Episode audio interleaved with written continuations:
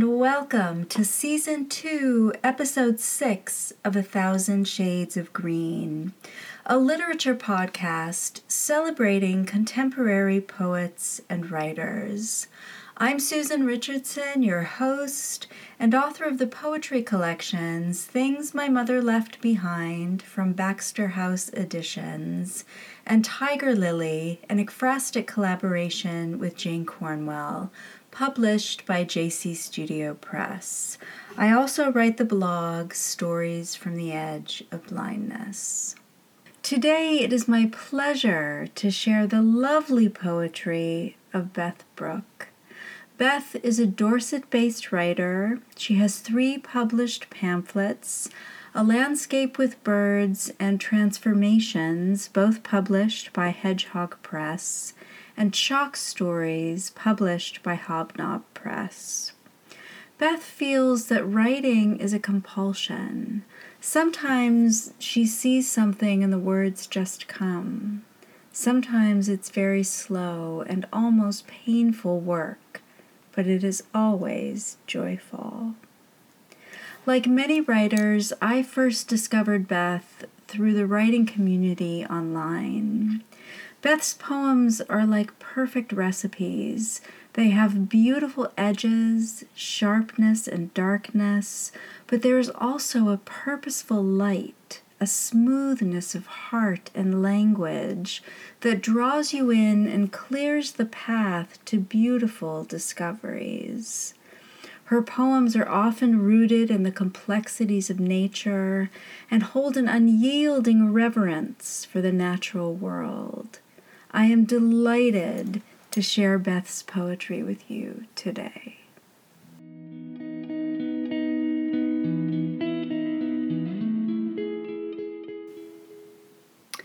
The first poem I've chosen for today's episode is from the inaugural issue of The Storms.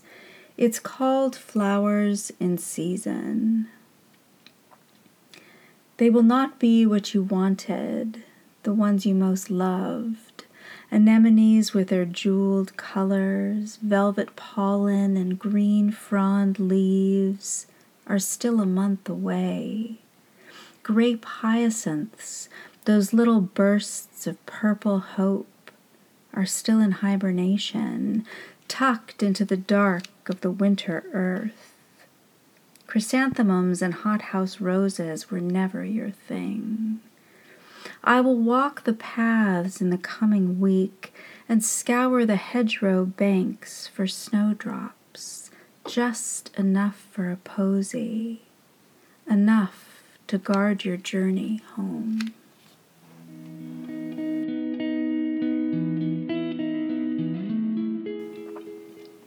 So, this next poem is from the anthology Our Own Coordinates Poems about Dementia.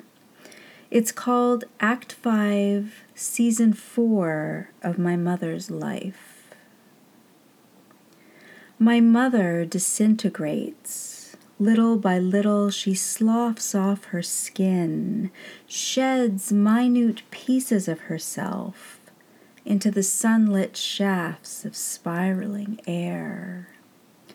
I watch as she dredges through the sludge of memory for something solid, something to serve as a handhold, to keep her balanced as she navigates the slippery path between one moment and the next. Her eyes, half closed, are obscured by cobwebs. She struggles to focus the past too far away, things close to hand, inexplicably unfamiliar. She is a house unoccupied, dust gathering in the corners of the cooling rooms.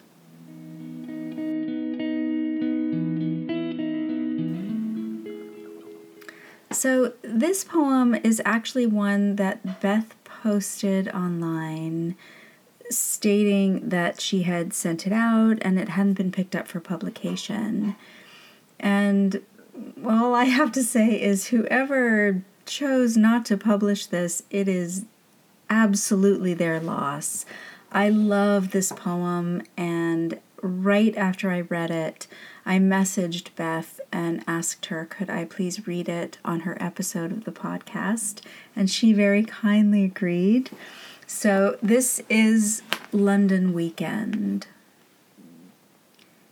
This city makes me greedy, greedy to be 35 again and well established in its barbican. I walk and my senses prickle.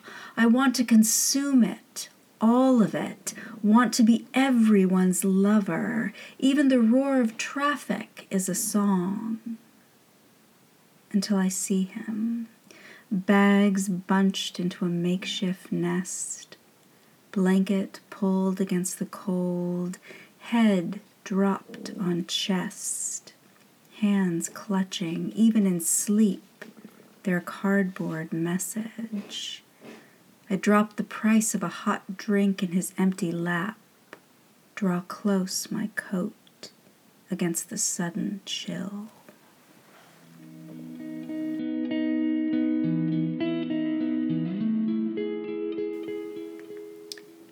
The next two poems are from Beth's collection, A Landscape with Birds. The first is called Jackdaws. Jackdaws with their platinum bead eyes and that what the fuck do you think you're looking at? Expression.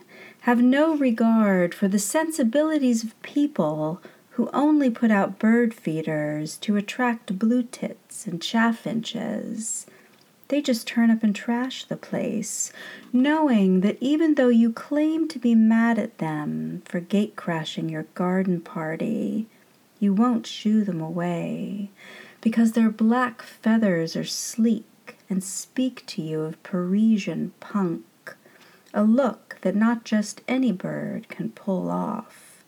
I mean, have you checked out a rook lately? Jackdaws know that if you could be a bird, they are exactly the one that you would want to be.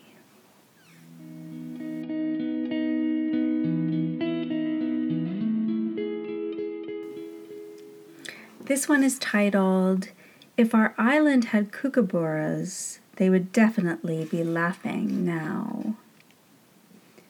The ravens have gone, asserted their sovereign right to choose. If you look, you can see them, black against the cold January sky, flying east. Their cries are hoarse, exultant with relief as they follow the river. And if you dare to look, you can see the tower already beginning to crumble.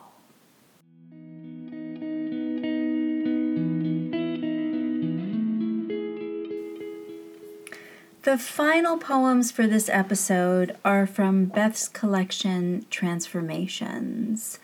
The first one is called Man and Bird, ink on paper, 1953, Dorset Museum. Speak to me, says the crow. Give me your story. Tell me the roots and branches of where you chose to roost and build your nest. The man settles the crow upon his chest, the needle prick of its claws, a small discomfort in exchange for company, for the richness of the crow's attention.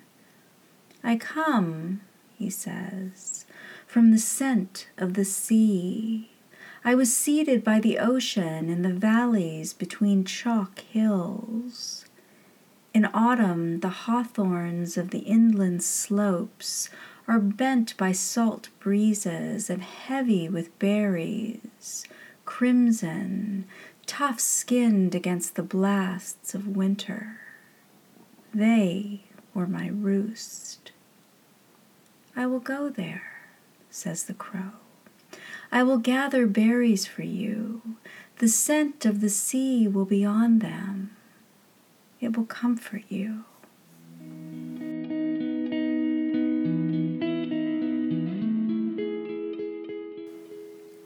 This last poem is titled The Unknown Political Prisoner Reflects. Tribute Head 2, Bronze, 1977, Dorset Museum. I live too much inside my own head. It is the only place left to me where the dark is kind and is not an instrument of torture. In my head is a whole world, the way it feels to hold an infant as she sleeps, head nestled in the hollow of my neck. The memory of a lover's mouth on mine, hungry yet restrained, grazing on the meadow of my skin. Today I sit in the square of sunlight, note its warmth.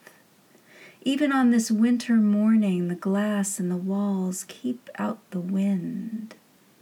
I imagine the sound of a stream, think I am home again, the whole day ahead of me. I pretend sleep between linen sheets, pretend permission to sing or not to sing without fear of consequence.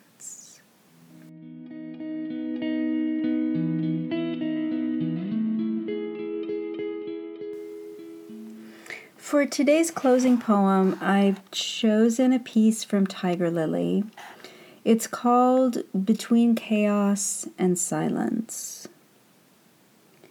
Today is not the day to trespass into the dawn, to leave your boot prints jagged like knife strokes on fragile blades of grass. Today is not the day to muscle your way in, to bring the brutality of your hands into the serenity of the morning. Today is not the day to speak with your teeth, to shred the delicate webs that protect the boundary between chaos and silence. Today is the day to take stillness onto your tongue, to transform your rage into a whisper of petals that linger gently against a backdrop of sapphire sky.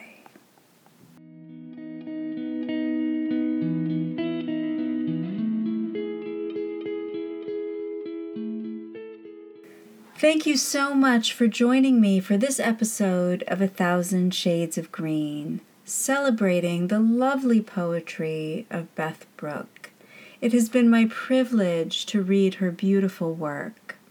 You can find out more about Beth in the show notes and on my website, floweringinc.com.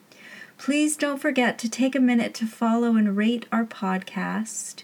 We will be back with a brand new episode in one week. A Thousand Shades of Green was created and presented by me, Susan Richardson. All artwork was created by Jane Cornwell. A Thousand Shades of Green is produced by Joe Richardson.